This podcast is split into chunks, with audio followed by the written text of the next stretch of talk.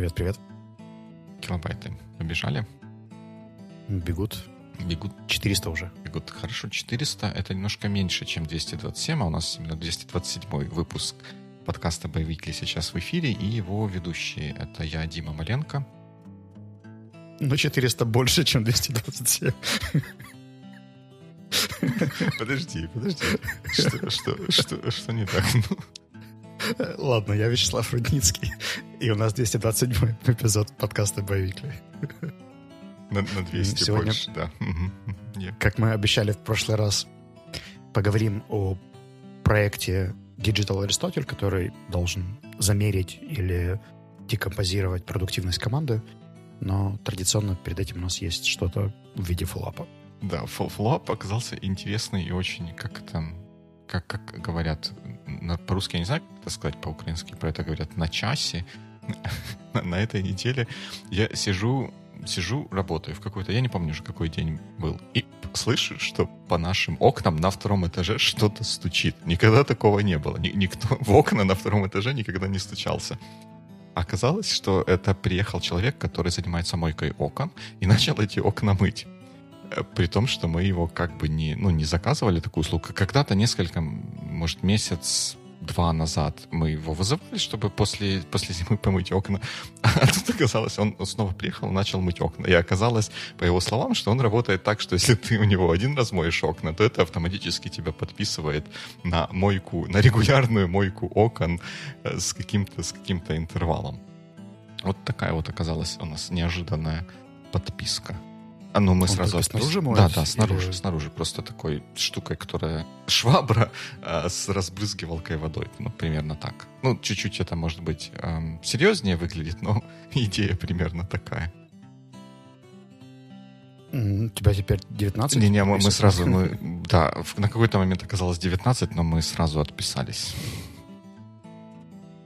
Это вот тот случай, когда ты не читаешь лицензионное соглашение, и потом тебе приходит... И как, когда его не, не, не показывают и так далее. Но было интересно. А, акулы? Акулы? Акулы, да, акулы. Но не, да, там же написано не, не акулы, и как CGP Grey говорил, это sharks э, с восклицательным знаком. Э, в последнем видео CGP Grey рассказал о замечательной инсталляции, которая находится в одном из мест, на Regents канал в Лондоне, и я не применул туда пойти, посмотреть, что действительно там есть эти шарксы. Вот, вот, вот такие истории, они как- как-то вот меня вызывают не, не то чтобы умиление, это дуже тише. Я, мне очень нравится видеть там какие-то хорошо сделанные видео или еще что-то про те места, в которых я уже побывал, или побывать в тех местах, про которые кто-то интересно рассказал, и это было одно, одно из тех. CGP Grey. Тут он рассказал про этих Sharks в Лондоне, и у меня был, была возможность туда попасть и этих Sharks увидеть э, самолично, что мне очень э, понравилось. Как-то меня воодушевило. Пользуешься возможностью погулять по паркам, путешествовать по Англии. Угу. Не прошло и полгода, а нет, прошло. Да, да, да, да, да, да, ровно, ровно, ровно так. Ровно так. Вот, и еще ты сходил в гости в какой-то другой подкаст. Звучит практически ревностно. Нет, я, я, да, я, я не хотел, чтобы это так звучало. Это на самом деле было очень, очень здорово. Расскажи, как, как ты туда попал. Подкаст называется Room 36. Никто пока не понимает, почему. Но, в принципе, почему называемся боевиками, мы тоже не до конца понимаем. Э, мой коллега Дэниел американец, который живет в Киеве, общается с э, коллегами, друзьями, знакомыми, знакомками, знакомцами, незнакомцами и так далее. И у него разговорный жанр, что меня сразу очень подкупило. Я послушал несколько его эпизодов, и когда он меня пригласил в гости, я подумал, что why not? Плюс это англоязычный подкаст, а я соскучился по такому типу контента, поэтому я кайфанул вдвойне.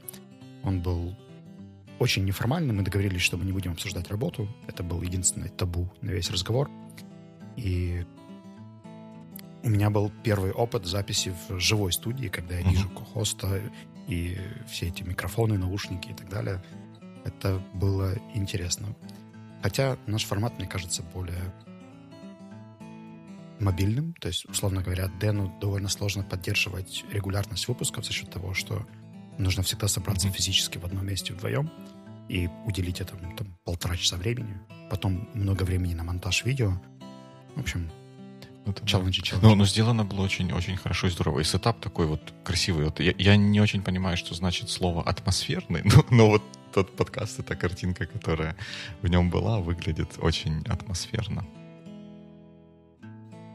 Ощущалось это тоже довольно прикольно, потому что за картинкой была студия звукозаписи. То есть там стояли всякие гитары mm-hmm. и так далее. Обычно там записывают какие-то треки, но в этот момент сетап сделан был для подкаста. Очень здорово. Ссылочка на подкаст будет в описании, и всем рекомендуется пройти и послушать. И подписаться, наверное, тоже. И мы можем переходить к основной теме, которая называется Project Аристотель. И довольно спорная, интересная статья на uh, reworkwithgoogle.com. Uh-huh. Во-первых, я не знал, что rework связан с Google, но теперь знаю. Я, я так понимаю, что это... Я, я тоже так думаю, rework, против... Что? Где? Как? Почему? Я, я, так, я так понял, что это аллюзия на то, что когда в письмах пишут re something, это как бы продолжение темы вот вот это. Ну, то, что в письмах, да, когда пишется reply, это же не, не сокращение от reply, а это э, на тему вот эту. И я так понимаю, что вот у них этот rework — это такая странно стилизованная отсылка на то, что вот тут что-то про работу. Статья в целом, назовем ее thought-provoking, потому что она как минимум поднимает ряд интересных вопросов.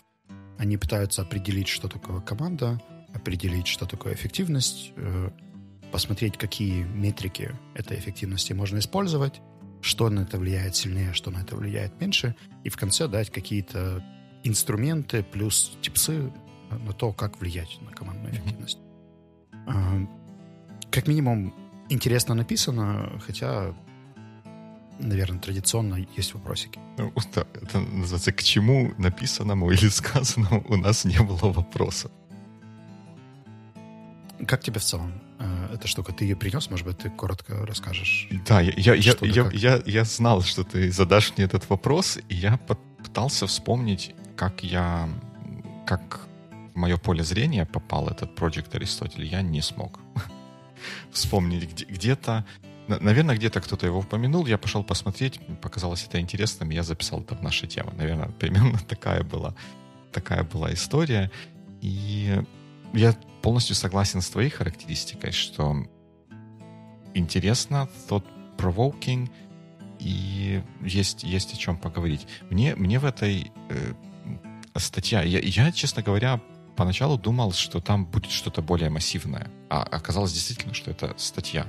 Я, я даже какое-то время побаивался туда лезть читать, потому что думал, что там будет что-то, чего-то много, а у меня времени на чего-то много в какие-то моменты не было. Если бы там было меньше, я, может быть, раньше бы туда залез. Мне понравилось то, что оно какое-то такое вот thoughtful. Несмотря на то, что там выводы, может быть, где-то какие-то спорные, они в некоторых местах прямо так и говорят. Вот в нашем исследовании получилось вот так-то, а в других исследованиях получалось по-другому, и нужно, нужно разобраться, может быть, глубже, если вы хотите э, с этой темой, темой поработать. И э, то, то, что они поставили цель разобраться, как работают эффективные команды именно в Google, тоже ну, в моих глазах добавляет им очков, потому что нет такого шапка закидательного, да мы вам сейчас расскажем, да как команды должны работать во всем мире. На самом деле статья чуть больше, чем кажется, потому что кроме самой статьи, которая называется Rework, есть еще ссылка на New York Times Magazine, в котором есть, э, собственно, описание самого research а, который mm-hmm. уже упоминается потом в статье как э, интерпретации. И даже небольшой его декомпозиция на 9 пунктов, каждый из которых можно еще дополнительно купить и посмотреть уже как research paper. Я туда глубоко не дошел, я посмотрел саму статью в New York Times. А, она, мягко говоря, так себе. Но я из интереса думаю, еще, может быть, куплю э, что-нибудь типа How to Build a Perfect Team, поплачу, пожалею, что я потратил на это 2,5 доллара и закрою для себя этот гештальт. Ясно, да, мы, мы можем потом, может быть, продолжить это обсуждение, купить вот эти статьи, которые, ну, вот те части, которые будут интересными, и посмотреть, насколько они интересны, и будут ли они стоить баснословных двух с половиной долларов. А, что, мы пойдем хронологически, наверное, да, по тому, да, как да, давай пройдем. разворачивалась? Тем более, что оно так достаточно логично разворачивалось, в принципе. Угу. На старте авторы вводят два понятия. Это рабочие группы и команды. И, насколько я понял, correct me if I'm wrong, их основное отличие в уровне взаимозависимости. То есть рабочие группы чуть менее взаимозависимые, а команды сильно взаимозависимы. Mm-hmm. То есть люди, которые делают, условно говоря, разные кусочки одного какого-то гаджета, э, зависят друг от друга. Люди, которые просто фигачат статьи для журнала, могут делать это параллельно. И да, конечно, где-то в конце э, все эти статьи складываются в общий продукт, но э, on the way они друг с другом не особо не взаимодействуют, поэтому их можно скорее считать рабочей группой, нежели командой. Ну, как, как-то так. Мне кажется, это тоже отсылка к традиционному такому делению. Я сколько вспоминаю всякие тренинги около команды образования, через которые я проходил, там обязательно были слайды про разницу между группами и командами, что группа — это просто сборище людей, у которых есть какое-то общее название, а команда — это вот то, где как же это? Сумма больше, чем отдельные ее О, части. Давай без синергии, пожалуйста, сегодня. У нас уже но, был эпизод. Да, но, но вот, кстати, этот же research они назвали Project Аристотель, в, как они сами описали, как в качестве отсылки к цитате Аристотеля про то, что целое может быть больше, чем сумма его частей. Так что синергией тут все пропитано изначально. Ну, ну так вот, это я к тому, что такой как, как мне кажется, вернее, в моем, в моем видении, в моем опыте, это достаточно традиционное деление. При этом то определение, которое они здесь дают, оно как-то немного расходится с тем, к чему я привык. Вот это измерение взаимозависимости, оно интересно. Я не видел, чтобы раньше его применяли вот, вот так вот. В моем понимании группа определялась как что-то, что работает как-то, может быть, скоординировано, но ответственность там более индивидуальная, чем общая, а команда это, наоборот, работает highly, highly скоординировано. Э, ну, вы понимаете, о чем я говорю. И ответственность э, командная, а не индивидуальная. Ну, в большей степени. Ну, в целом ты просто посмотрел на суть работы каждого из элементов, а они сделали акцент на взаимосвязи uh-huh. между элементами. И мне кажется, что и твоя дефиниция, и дефиниция статьи, они взаимодополняющие даже. Потому что здесь, наоборот, как раз не сказано про отдельных участников. Здесь скорее описано, там, например, team members need one another, work groups meet periodically and share information, но там не сказано, что они отдельно каждый делает. Поэтому uh-huh мне кажется, что можем просто дописать им. И тут я, я бы хотел еще сделать такой, такой комментарий, вставить, что несмотря на то, что, может быть, где-то кажется, что слово «команда», оно такое понятное и кочующее из тренинга в тренинг, и определение вроде бы как есть, тем не менее в разных ситуациях, в разных ком- компаниях э, команда, в слово «команда» может вкладываться немножко разные смыслы, к этому тоже нужно быть готовым. У нас в последнее время приходят странные запросы, мы иногда на них пытаемся реагировать, иногда даже сразу не беремся, когда, например, хотят сделать команда образования для топ-менеджеров. И я думаю, хм, ну, с одной стороны, вроде бы да, они, наверное, команда, потому что они работают над общим каким-то проектом, компанией и так далее. Но в отличие от продуктовой команды, которая делает ручку, uh-huh. ты эффект от своих действий видишь не так однозначно, особенно если ты где-то в legal team, finance team, там, delivery management, COO и так далее.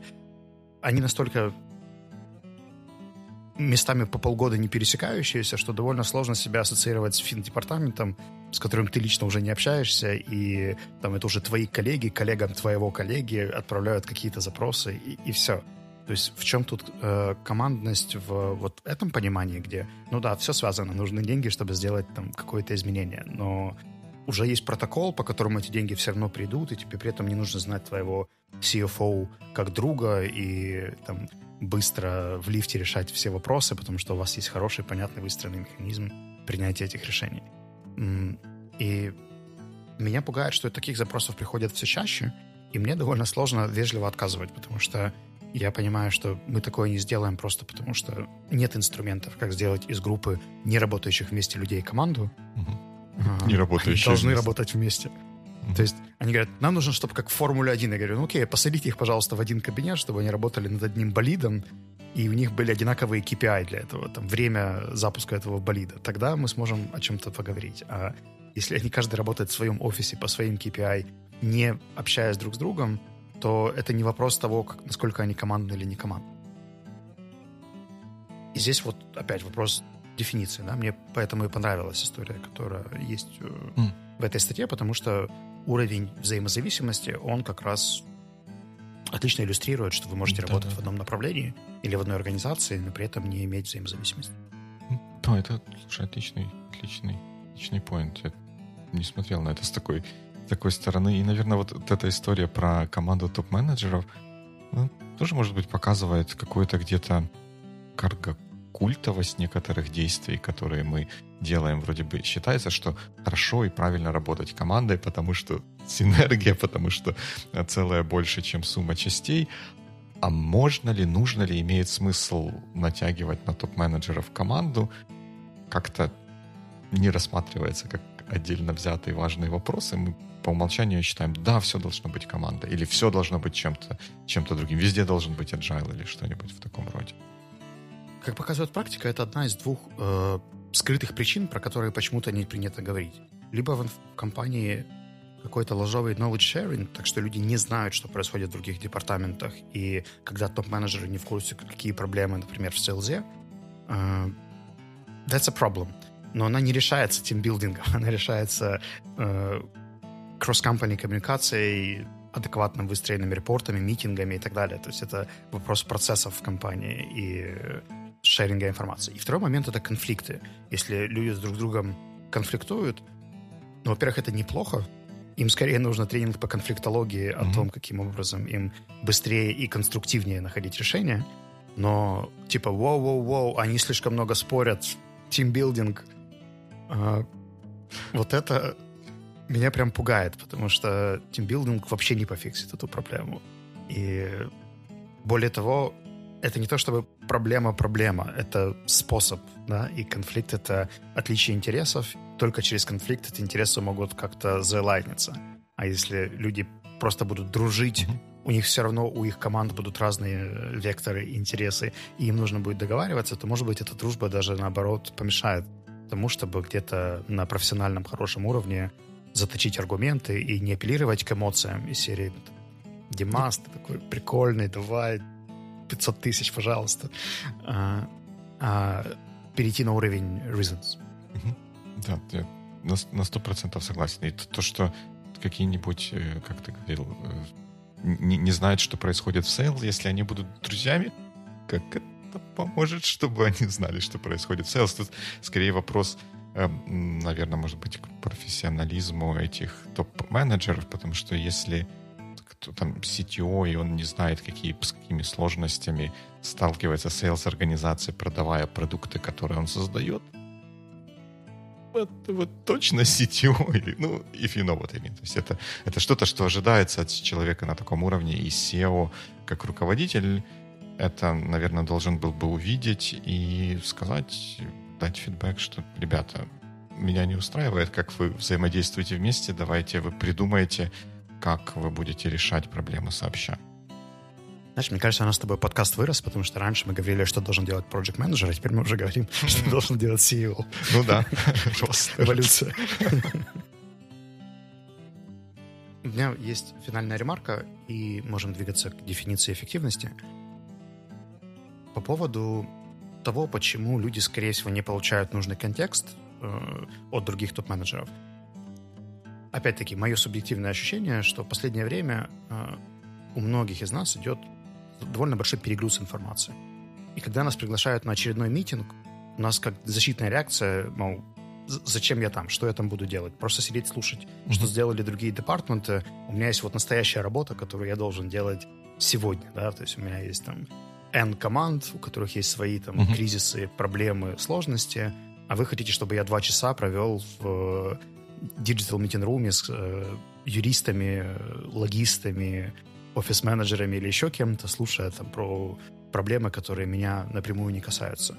И мне кажется, что люди, людям сложно оценить value от э, этого knowledge sharing раз, а второе, эти митинги часто очень криво организованы, что там правда очень много информации, которая, ну вот прям irrelevant на уровне ком- ком- компании, и скорее люди жалуются какими-то своими внутренними issues, которые не то чтобы касаются людей. Uh-huh. И вот одно на другое находят, и в результате мы получаем механизм, когда CFO скептически говорит, типа, да не, ребят, я лучше посижу там с своим финоделом эти три часа, чем буду слушать, какие у вас проблемы в деливере.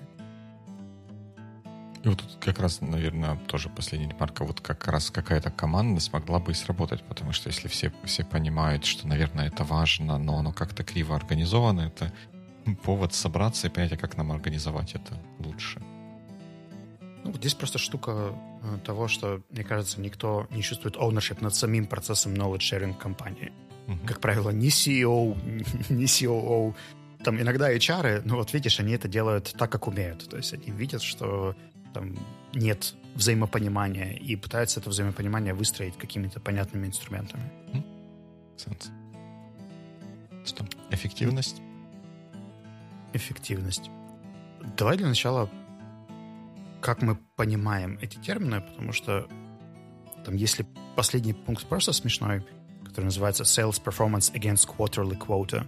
Э, я, я тоже порадовался это, потому что в начале, где-то в, в начале этого пара, не параграфа, этого, этого раздела они говорят, что э, мерять по количеству написанных строк кода это вообще тупо и bullshit. А потом четвертый пункт, как мы меряли sales performance against quarterly quota. Like, what? How is that that much different from lines of code? Мне интересно твое понимание первого пункта, который звучит как executive evaluation of the team. Ну, я, я так понял, что как они меряли эффективность, они, наверное, может быть, вот в этих материалах за 2.50 э, там это описано более детально, э, что они просто опросили началь... не начальников этих команд, а как бы тех людей, которые потребляют результаты этих команд, это executives, руководителя команды, самих членов команды, и потом померили, насколько они приносят каким-то образом revenue по сравнению с, тем, с теми целями, которые им ставились. Я примерно так же это понял, и почему я засомневался, потому что executive evaluation гипотетически э, не привязано к существительному, да, там есть team leader, team member и executive. Uh-huh. Executive может быть касаться слова execution в смысле performance uh, evaluation. И вот этот performance evaluation, он мог бы происходить более объективно, не через опросник топ-менеджера или опросник там кого-нибудь, uh, главы департамента, а через uh, N показателей каких-то там, конверсии, то, то, что называется North Star метрика, да, то есть те вещи, которые показывают, что твой продукт движется куда-то, там, количеством загрузок, uh-huh. whatever, в общем, как, каким-то финальным KPI. Я не до конца увидел э, дефиницию здесь, поскольку сам процесс э, кривовато описан и, и, и в одной, и во второй статье, но я, мне кажется, что все-таки имели в виду то, о чем говоришь ты, ну, про да, опросники. Чуть, чуть выше написано, executives were most concerned with results, team members were concerned with culture, and team leaders were concerned with something in between. Я вот mm-hmm. из этого сделал вывод, что это речь про три градации людей, которые вовлечены или не вовлечены в команду. Ну вот и здесь у меня возникает э, дилемма, потому что я какое-то время уже занимаюсь темой опросников, и я понимаю, что человек, который создает опросник, он довольно часто, закладывая вопросы, может уже там какие-то свои байсы положить просто в формулировке, и весь эксперимент идет сразу в бок, влево, вправо, потому что там насколько нам нужна проактивность, ребята. как, с одной стороны, как можно ответить «нет», а с другой стороны, какое отношение это имеет к реалиям, которые имеют место. А, опросники — это супер супер сложно и как-то супер супер ненадежно. Даже вот такой простой пример, да, ответить там, чего-нибудь да, нет, и возникает вопрос, нужно ли добавить опцию типа «не знаю, не могу сказать». Наверное, нужно, потому что если не добавить, тогда можно зафорсить кого-то в «да, нет», когда он не имеет информации. С другой стороны, если он ответит «не знаю», как интерпретировать это, не знаю. Это он не уверен, и это посерединке, или он просто вообще без руля и не, не знает, этот ответ надо вообще отбросить. Ну, знаешь, мне кажется, что тут проблема немножко глубже. Она касается не конкретно опросников, она касается вообще поверхностного использования любого инструмента. Возьмем АБ-тесты. Угу. Не сформулировав нормально, адекватно гипотезу, что ты тестируешь, сам по себе инструмент АБ-тестов, даже если ты его сделаешь идеально, то есть ты там сделаешь правильные выборки, но без понимания того, что ты проверяешь, э, далеко не уйдешь. И мне кажется, что просто если к АБ-тестам подходят чуть более инженерно и условно говоря, копнув, да, там какие-то инструкции, как это сделать, то опросники часто создаются интуитивно или по предыдущему опыту. В серии я видел 15 опросников, я могу составить свой, потому что я уже отвечал на такие. Но тут же вопрос, опять-таки, самой логики, структуры, assumptions, что ты хочешь проверить этим тестом, а потом уже какие вопросы туда включить э, и так далее, а не М, у нас там был опросник про тренинг, сейчас мы его быстренько перекинем на эффективность команды, просто переформулируем, подчешем или там редиректим пару вопросов. Нет, да-да, тут плюс, плюс 100. Опросник, там целый сайенс есть за тем, как эти опросники составлять, чтобы хоть что-то вменяемое из этого получить. Это не то, что просто сел там вечерком, набросал вопросики, ответики, и, и все получилось. Вовсе нет. Ну, что-то получится, а что именно, определить будет очень сложно. По-моему, то ли Freakonomics, то ли а, какой-то другой подкаст блин, я не помню его название, был про силу опросников косвенную, о том, что часто задавая правильные рефлексивные вопросы в самих опросниках, ты часто решаешь проблему опросникам. То есть люди, которые, отвечая на эти вопросы, задумываются о причинно-следственных связях, уже просто ответив на эти вопросы, они будут меньше там каким-то образом на что-то влиять. И делали эксперимент о том, что, там, условно говоря, был очень красиво глубокий опросник про, по-моему, репортинг. Uh-huh. Была проблема с репортингом, провели опросник про репортинг. Опросник показал негативные результаты, но после него уровень репортов поднялся, все стали более ответственно к этому относиться и так далее. Поэтому это может быть очень сильно. Да, тот случай, когда наблюдение влияет на эксперимент. Добро пожаловать в теорию относительности. Ну, короче, резюмируя, глава про эффективность э, у меня вызвала такое мя. То есть, насколько мне было симпатично и интересно то, что сделали в определении команд, настолько мне не впечатлило определение эффективности. Ну да, то есть эффективность как-то определили, наверное, это позволило дальше двигаться с этим исследованием, но есть вопросы, да, насколько это широко применимо и, а, и, соответственно, те результаты, которые получены были в ходе исследования, насколько они применимы за пределами подобного определения или подобной культуры. Мой основной концерн в том, что когда мы меряем эффективность отдельного тимлида, то спросив его команду о том, что она думает про эффективность этого тимлида, и в слово «эффективность», и в слово «работа» каждый будет все равно вкладывать свой смысл. То есть то, что он считает, должен делать тимлид. И каждый раз, когда мы делаем какую-то форму 360, я немного скукоживаюсь, потому что э, если делать детальный опросник, то есть про конкретные функции, которые нам важно проверить, то он занимает массу времени. Если делать generic опросник, то он снимает эмоциональный фон просто, mm-hmm. что там люди счастливы, люди несчастливы эффективностью э, или там атмосферой в команде, но doesn't really help. То есть то, там нет данных, которые mm-hmm. можно потом взять и сказать, хм, там, смотри, Тарас, у тебя вот здесь провисает, а здесь там не дорабатываешь. Mm-hmm. Точно, да. да. Может быть, результаты получим, но они будут не actionable. А если они не actionable, то как бы what's the point? Collect data вообще как-то мне мимо прошла эта часть. Я пошел ну, по всем ссылкам. Да, пособирали, собрали разное и пришли к выводам. Да? А выводы такие немножко интересные.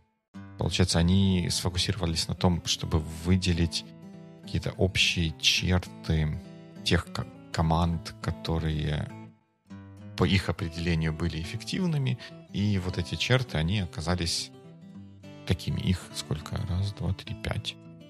Э, пять, и они, может быть, где-то неожиданные, может быть, где-то ожиданные. Давай, наверное, по ним пойдем. Мы еще проскочили штуку про collected data, которая тоже достаточно интересная. Просто я почему на нее обратил внимание. У нас один из выпусков назывался «Не все это эмоциональный интеллект, что эмпатия». Uh-huh. Или наоборот. Так вот, как раз четвертым пунктом в uh, Collecting Data был uh, Emotional Intelligence, который informed by Toronto Empathy Questionnaire. Э, это опять вопрос того, как мы приравняли одно к другому. Кстати, слушай, я не обратил на это внимания. Я просто так, о, окей, это там то, что спрашивали, то, что мерили, не вчитался. Да, интересно, интересно получается. Ох. Вот, а те пять пунктов, о которых говоришь ты, это следующая секция, называется «Определение динамики эффективности команд». И здесь идет пять пунктов. Это психологическая безопасность, ну, условно говоря, атмосфера доверительная. Mm-hmm dependability или возможность полагаться на надежность где-то так. А, структура и ясность, хотя мне кажется, что это два разных пункта, но окей. А, дальше очень абстрактный meaning или вот этот смысл, да, который есть в том, а что ты делаешь. И impact как влияние тоже субъективное угу. представление того, насколько твоя работа твоей команды и тебя лично makes the difference. Угу. И получается вывод, ну не вывод, ну вывод, все-таки вывод, да, к которому они пришли, это то, что вот эти пять э, пунктов в том порядке, в котором они перечислены, являются наиболее важными для эффективности команд в Google в соответствии с той методикой, по которой э, они это мерили. И surprisingly, э, и они сами на это указывают, оказалось так, что, например, такая вещь, как размер команды, не особо влияли на вот ту эффективность, которую э, которую Или они, рабочая загрузка. Которую они намерили. Но при этом вот тут еще раз я отдам им должное, что они говорят явно, что да, у нас оказалось, что в нашем исследовании размер команды не играл важной, существенной роли, но есть много других исследований, ссылки на, на эти исследования, где размер команды получил существенную роль в том, как команда в итоге работает. Ну, то есть мне нравится их трезвость, да, в понимании того, что это не универсальный закон, mm-hmm. а то, как сработало у нас там при таком замере. И, э, например, там тот же level of seniority э, или уровень экспертности, мне кажется, для многих компаний или команд может являться значительным фактором продуктивности и групповой динамики. Ну, и тут тоже вот эти же факторы, они взаимозависимы. Вот тот, тот, тот же самый consensus-driven decision making тоже у них не попал в, в перечень пяти значимых. А с другой стороны, вот консенсус, вот этот достижение консенсуса и принятие решений сообща и сеньорность, ну, они, наверное, тоже влияют на, э, как, как вначале это было, э, psychological safety, да, ведь мы, наверное, знаем, что люди, которые более э, сеньорные, более опытные, они более, ну, зачастую более, как это сказать, не такие резкие в суждениях, и чем, создают более комфортный психологический климат.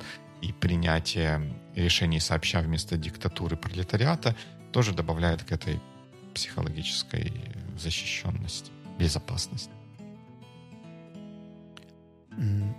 Мне кажется, что следующая секция статьи про тулзы, она упрощена к опросникам. Причем довольно упрощенной серии. Вот мы нашли вот эти 20 вопросов, адаптируйте их под себя, но в целом как бы главный инструмент по измерению это вот это Google форма с теми вопросами, которые мы сформулировали по там этим критериям. Угу. А, но мне на удивление очень понравился пред, предпоследний или последний пункт, с э, Help Teams Take Action.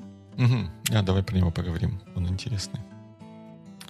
А, во-первых, они выделили три э, интересных направления, которые, мне кажется, реально actionable, и про них мало кто говорит, или э, они не часто мелькают в том менеджменте, с которым сталкиваюсь я сегодня.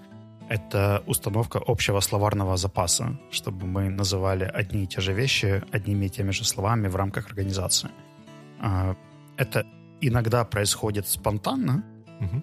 А иногда не происходит вообще. И как бы работая с разными организациями, я часто вижу, что там обратная связь, каждый понимает вообще как хочет, и за счет этого договориться о том, какой должен быть формат, довольно сложно. И, соответственно, не имея этого первого пункта, сложно переходить ко второму, э, который звучит как «создайте форум, чтобы обсудить групповую динамику». И групповую, и динамику в компании, и так далее. Для того, чтобы там говорить открыто и расслабленно, нужно понимать, какими словами можно пользоваться. То есть эти штуки э, committed, uh, connected. А последний пункт — это закоммитить тоже лидеров, чтобы они uh, усиляли, да, или поддерживали, да, поддерживали, да, поддерживали позитивные какие-то движения и улучшались, наверное, сами и помогали команде тоже двигаться э, по пути развития. В общем, для меня все эти три штуки, они реально кажутся очень helpful. И, пожалуй, самая практичная часть этой статьи, которая меня прям порадовала, я задумался над тем, что, возможно, мне стоит более вдумчиво подумать над этим в рамках своей организации. Да, и они точно так же в, этой, в этом же разделе дают рекомендации по вот тем пяти областям, которые выделили как самые, самые важные. И у меня мысли, когда я это читал, мне, мне тоже понравилось то, что они не, не просто наисследовали, получили число 42, и вот, знаете, пожалуйста, э, используйте эту информацию, а еще и как-то это транслировали в практические шаги. И я вот в этом разделе я больше, чем в каком-либо другом, как-то прочувствовал, что то, что рекомендуется, нужно не то, что э, принимать with grain of salt, а еще больше напоминать себе про то, что это речь о Google, о том, как работает Google, и о том, как, как устроены команды там. И моменты, которые я себе записал, как интересные здесь, ни, ни разу в этом research е, если не ошибаюсь, я как не, не подумал почему-то, не пришло мне в голову по -по поискать по тексту, но я не помню, чтобы там использовались слова типа самоорганизация, вот такие вот подобные вещи, что, что интересно, да? потому что зачастую в каких в, во многих комп компаниях, которые занимаются разработкой ПО, что там, как бы, как мы улучшаем работу команды. Мы все идем на тренинг по Scrum или какому-нибудь Agile или по еще какому-нибудь фреймворку и пытаемся бороться за самоорганизацию, а здесь методология и организация работы команды вообще никак не, произ... не прозвучала. И, что интересно, никак не прозвучала тема самоорганизации, что меня тоже заставило задуматься самоорганизация, самомотивация, угу. самофидбэк, самокоррекция. Зачем тогда менеджер, да, если человек самоорганизовался, сам поставил задачи, сам выбрал, сам пошел? Сам сделал. Идеальная команда получается из одного. И в продолжение вот этой же темы, там, там где даются конкретные рекомендации, вот, например, про structure and clarity, они говорят, что так, так, ну, team meetings have clear agenda and designated leader. Like, Thank you, Cap. Ну, ты знаешь, Кэп не Кэп, но из тех митингов, на которых часто присутствую я, same, same, пусть same, повторяют. Same, same here. Same, same, yeah. Да, а, наверное. Ну, ну, тут тоже так заезженная пластинка. Все, все знают, что это нужно делать, но ник, никто, никто, мало кто делает. Но дальше они говорят, uh, consider adopting OK, OKR, to organize teams work, еще какие-то вещи, clarify roles and responsibilities. Adopting. Adopting. А я сказал adapting. I'm, I'm, I'm, I'm, I'm, so, I'm, I'm so very sorry about that. Of course, they, they... Но, понимаешь, кто-нибудь послушает потом боевик и начнет адаптировать свои OKR. Ну, я, я думаю, что даже без послушивания боевик многие занимаются именно, именно этим. И в, в, в dependability говорят uh, clarify roles and responsibilities of team members. И как что-то еще было что, что в целом на меня произвело впечатление такое, что мы здесь смотрим на структуру, которая в большей степени топ топ to bottom, то есть вот такая более иерархичная, с сильным лидершипом, который спускает директивы вниз, что, наверное, в контексте Гугла, наверное, оно так, так и работает. И, может быть, э, они сами пришли к такой, к такой модели организации, но, опять же, это напомнило мне о том, что это не универсально, что в других каких-то компаниях, в других каких-то культурах это может работать по-другому или с помощью других инструментов. Ну и если говорить про инструменты, то с повышением уровня абстрактности это превращается из инструментов в советы. Потому что если на уровне психологической сефти там есть конкретные, там, посмотрите вот это видео, угу. сделайте вот это, давайте такой input, то уже на примере инпута co-create a clear vision. Это очень легко. Я пошел, я понимаю, что мне нужно делать. Или там reflect on the work you're doing. Вот в каком формате это нужно сделать? Типа, давайте мы соберем митинг и все вместе поговорим об импакте на юзеров. Все начнут ныть или стонать. Э, я напишу статью в блог, никто ее не прочитает. То есть вот или там adopt user-centered evaluation method кэп.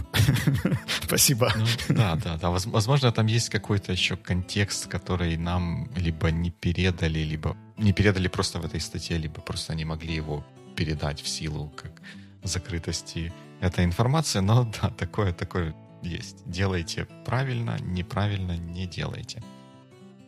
Причем вот первые пункты, они более, более конкретные. Там develop a concrete project plan to provide transparency. Или там regularly communicate the goals возьмите OKR. То есть по structure и clarity какой пункт, такие советы. Uh-huh. Минин э, просто про позитивный фидбэк практически везде. Э, я посмотрел The KPMG Case Study on Purpose. Ну, и прочитать-то я его прочитал, но там тоже никаких meaningful моментов нет. Там, э, это все можно просто перефразировать, как хвалите людей, когда они делают то, что вам нравится. А, но как это добавляет meaning в саму работу, угу остается немножко за рамками. Ну, наверное, если вот эту часть с, м, саморизировать, кр- кроме как каких-то отдельно взятых конкретно полезных советов, которые мы уже упомянули, для меня она как-то еще раз... М, я, я пытаюсь подобрать слово re- reiterated, reinforced, не знаю, как по-русски сказать, еще раз Утвердила. подтвердила важность того, что важность того, что важно в некоторых вещах выходить на, на мета-уровень. Вот то, что, о чем ты говорил, что establish common vocabulary и обсуждать, создать форум для обсуждения групповой динамики — это выход на мета-уровень. Да мы не внутри команды уже что-то делаем, как какую-то конкретную работу, а выходим и смотрим на то, как команда работает в целом. И вот этот вот выход на мета-уровень — это в, целом очень важный вот инструмент для того, чтобы развивать то, что, что бы это ни было, то, над чем или с чем, или как, как мы работаем. Посмотреть на это со стороны, оценить, выделить какие-то важные стороны и попробовать двинуть это туда, куда хочется. Я в любом случае очень тебе признателен за то, что ты когда-то наткнулся на эту статью и не потерял ее, а записал к нам в notes потому что для меня это было полезным, и overall, наверное, если даже отбросить стилистику моих комментариев в сегодняшнем эпизоде, я доволен тем, что я ее прочитал, и мне кажется, что ее как минимум стоит просмотреть всем, uh-huh.